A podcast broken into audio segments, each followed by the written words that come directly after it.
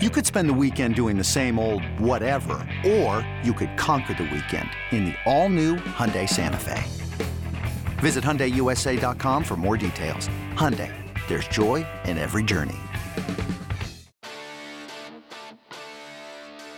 Welcome to another podcast from InsideCarolina.com, the independent voice of UNC Sports. Brought to you by johnnytshirt.com, the go-to provider for all your Tar Heel gear.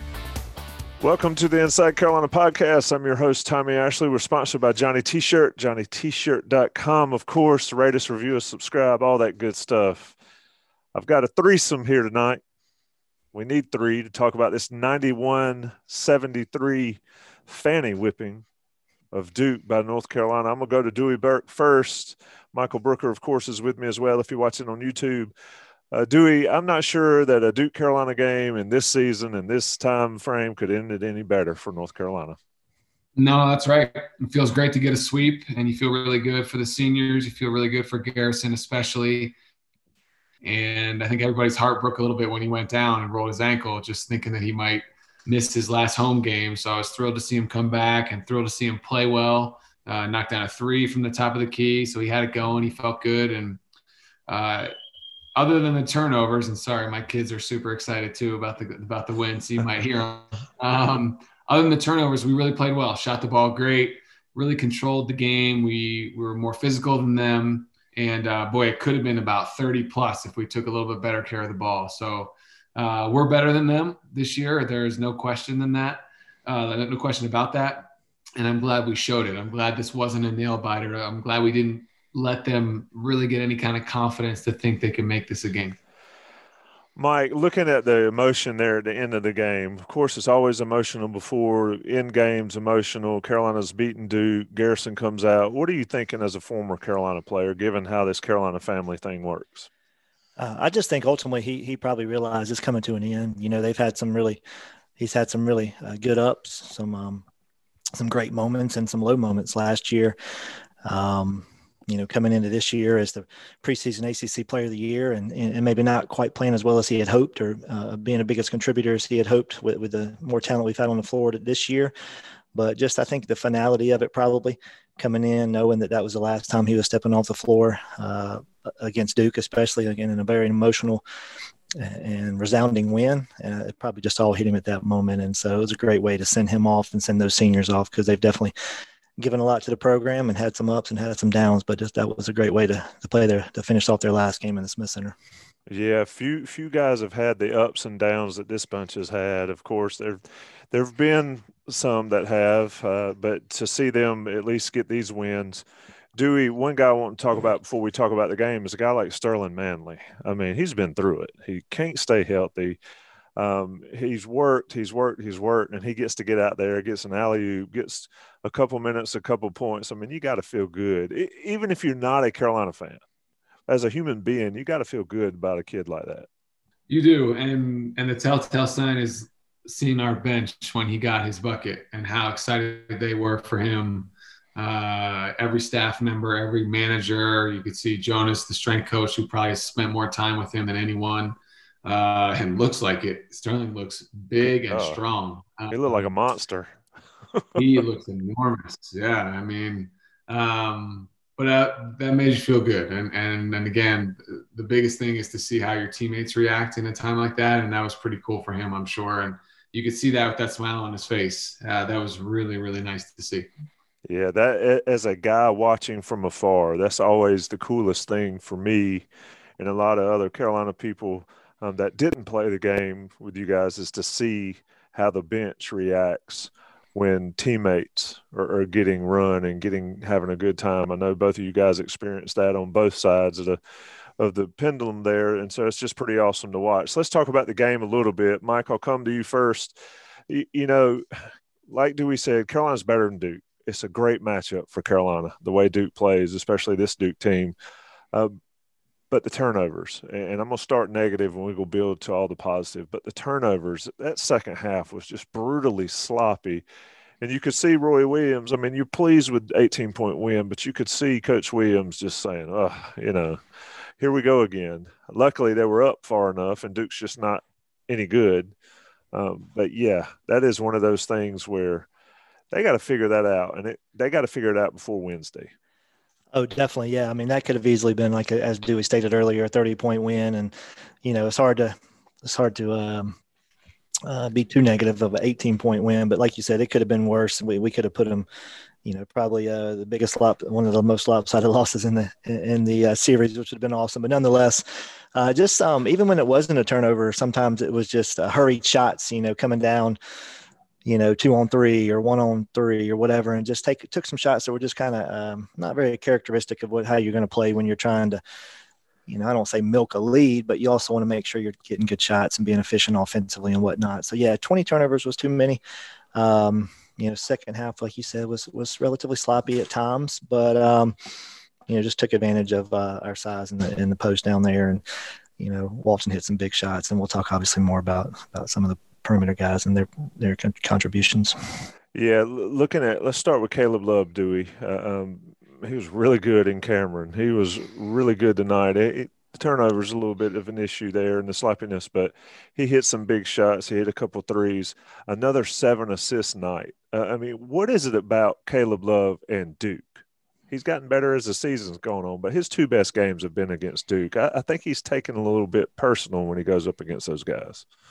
A little more emotion from him, a little more attitude in both of the matchups against the Blue Devils, and attitude in a good way. I mean, some more swagger that he played with. He seems to really build off of hitting a shot or two early. When he makes a three or a jumper early, it seems to give him confidence, and he plays with a little more mojo. And he did have 4 turnovers. I really think he should have had 2. I thought 2 of the turnovers they called on him, which were walks or getting bumped out of bounds, were fouls that they didn't call. So we'll give him a little bit of a break. 7-2 assist to turnover ratio is really good. He was terrific. He got to the rim. He attacked the glass. He made his free throws, made a couple outside shots, made a great pass on a penetration baseline to Mondo that he ended up missing, but Walker finished. He did a really good job running the show overall. And this is who we thought we were getting. I hate continuing to say that, but this is what he's so capable of. And he makes a great play in transition offensively, comes down, in and out, pulls it from the elbow, comes right back down on defense, puts a bunch of pressure on, and forces a turnover. Those are the things he's capable of. When he's locked in and playing well. He's just had stretches where he goes 0 for 6, 0 for 8, and turns it over 4 times, and it obviously affects him. So we'll see the Caleb we get now that we're in the postseason, but this is how good he can be. Yeah, and the fact that as he goes, so does Carolina, it probably more so than any player I can remember in at least recent history. I don't remember Carolina being so reliant, especially on the freshman, which puts that much more pressure on him. But he, again, aside from the turnovers, and I agree with you, there, you know, if you two-hand shove somebody out of bounds, it's got to be a foul of some sort.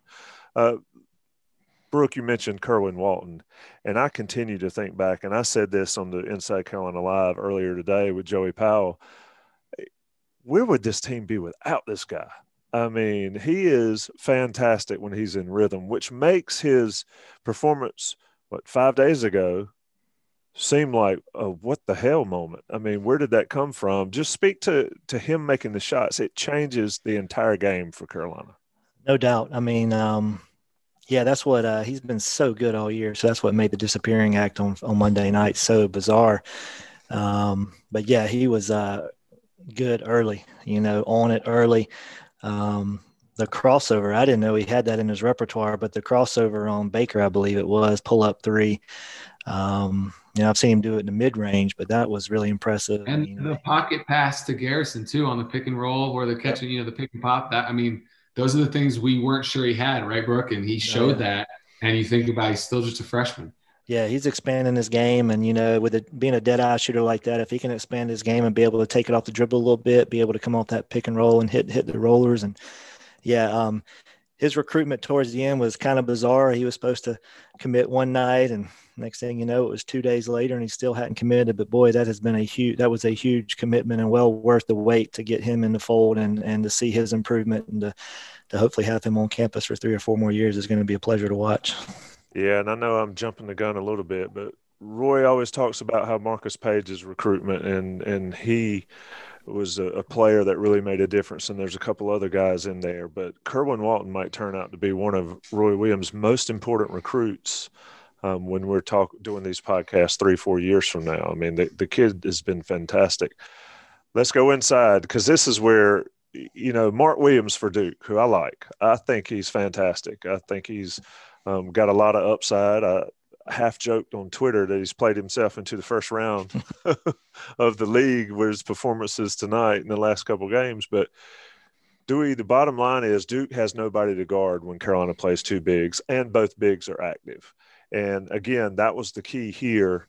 What did you see that impressed you tonight that we may have not seen from the rest of them? I mean, Dayron Sharpe, if he's going to cross over and drive the lane and then try to put up a lefty layup, that's ridiculous.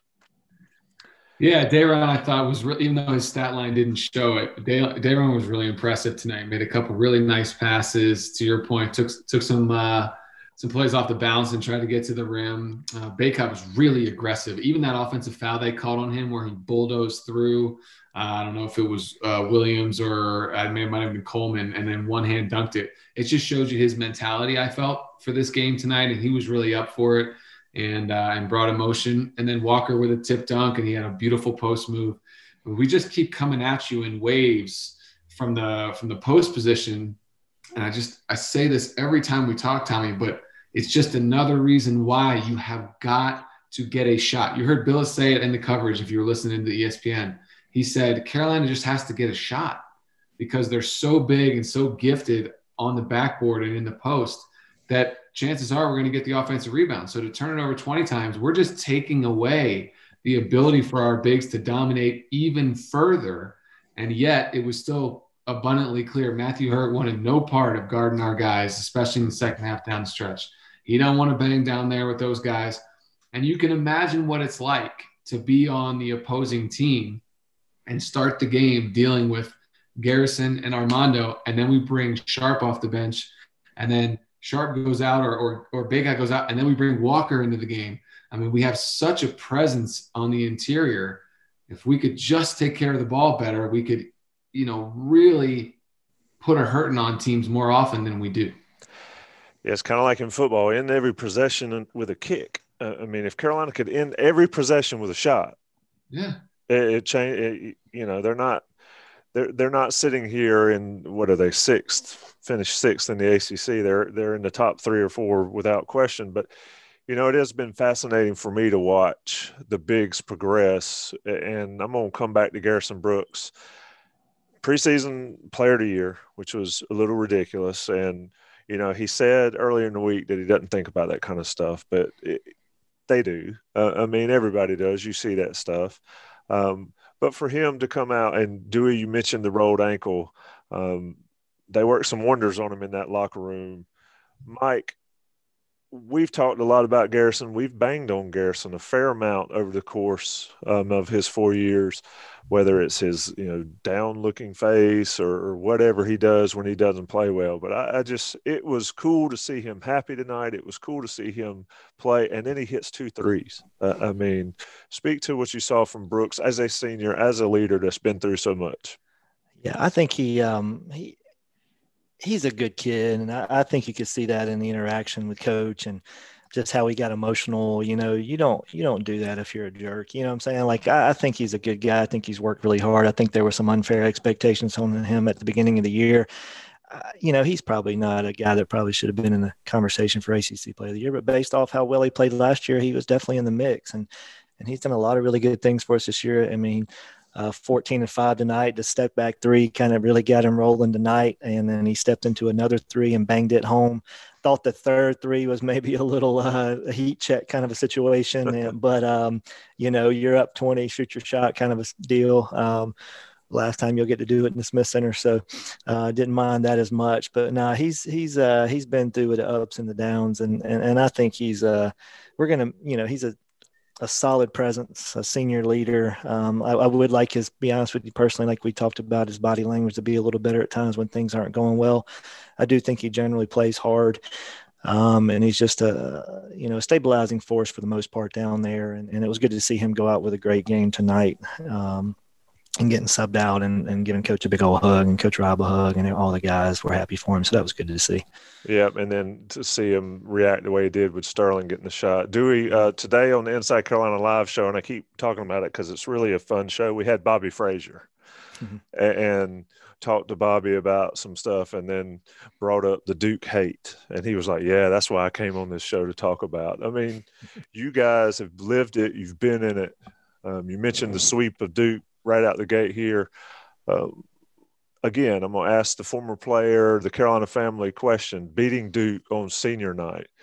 Does it get any better personally for former guys, current guys, anybody that's put on that uniform to do what Carolina did tonight? No, I don't think so. I mean, obviously you care more about ultimately how your team finishes the season, right? You want to hang a banner, and we're one of the few programs that legitimately every year when we get together, first running, first conditioning, first meeting, when we say we're doing all this because we can win a national championship, we actually mean it every year, right? Not every program, they may say it, but deep down, not every program actually believes that. There's a handful, right? And every year we set out with that goal in mind. So that's what you're working towards. And you could lose twice to Duke and lose them in the ACC tournament and not care if you hung a banner, but you don't always get to. So when you think back, I think back on my senior night, which was the Henderson-Hansbrough game. But what mattered most is that we won, and that we won the ACC after sweeping them that night. And those are things you remember. That was 14 years ago. I remember everything about it. And so you do hold on to those moments a little bit more. Obviously, the famous 06 game at Cameron when Tyler and those guys were freshmen my junior year. You'll never forget it. You remember everything about it. So it is different when you play them. And, I think you got to be honest. The players change that Duke has, but Krzyzewski's always there. And there's just, if you're a Carolina guy, you just don't like him. You just don't like him. And that's it. I mean, you don't hate him or anything like that, but you sure as hell don't like him. You don't like the way he talks to the refs. You don't like the way he looks. You don't like the way he complains. You don't like any of it. He's just nobody likes him if you're a Carolina guy. And so it feels that much better to look down and see them 11-11, going to miss the tournament for the first time in 26 years, it would appear. That's part of it too. It feels good to see him do bad. Yeah. Brooke, you feel the same way? You're pretty soft-spoken.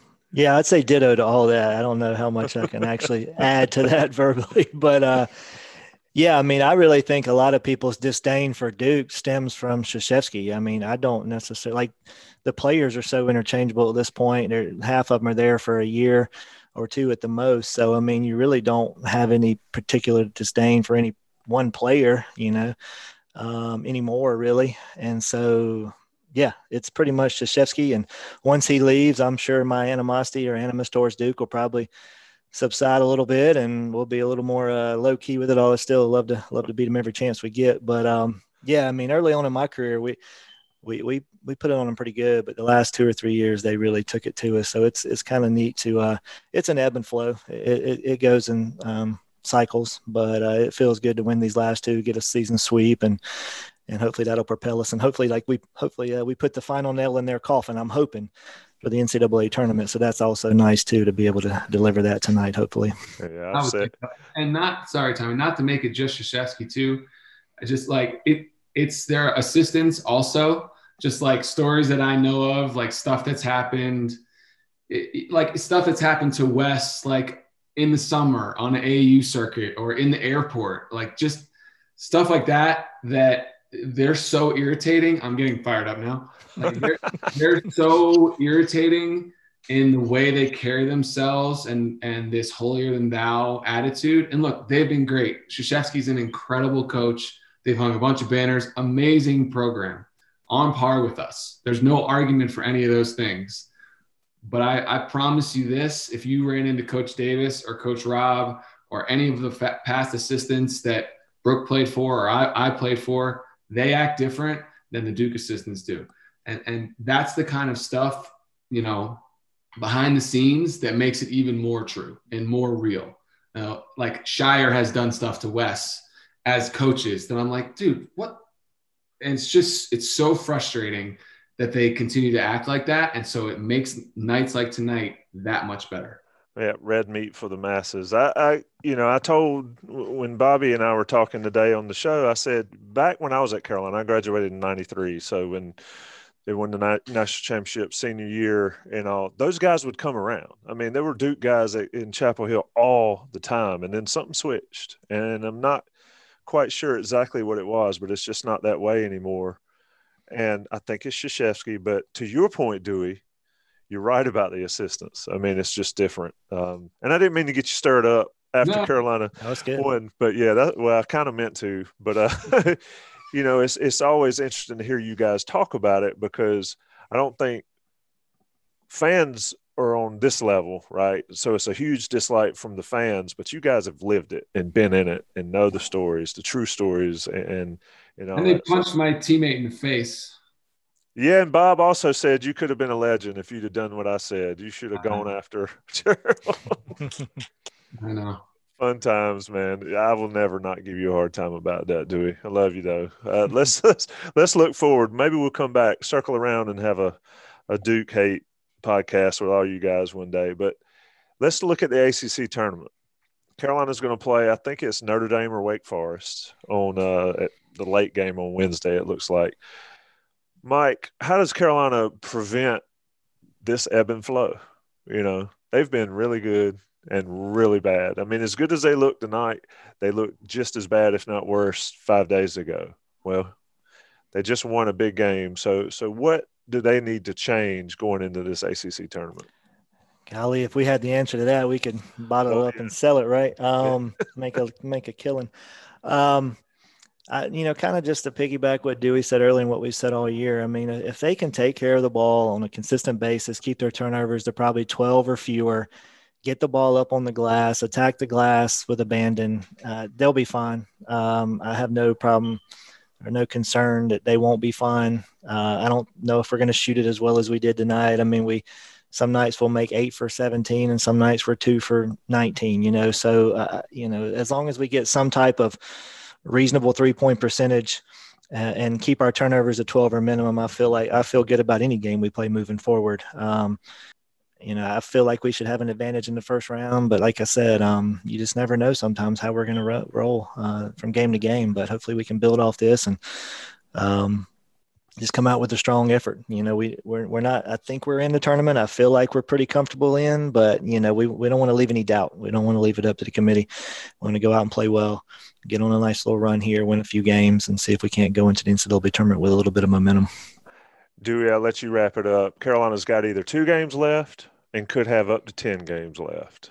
Mm-hmm. Speak to the finality that we've talked about a ton at this time of year, every time on this podcast.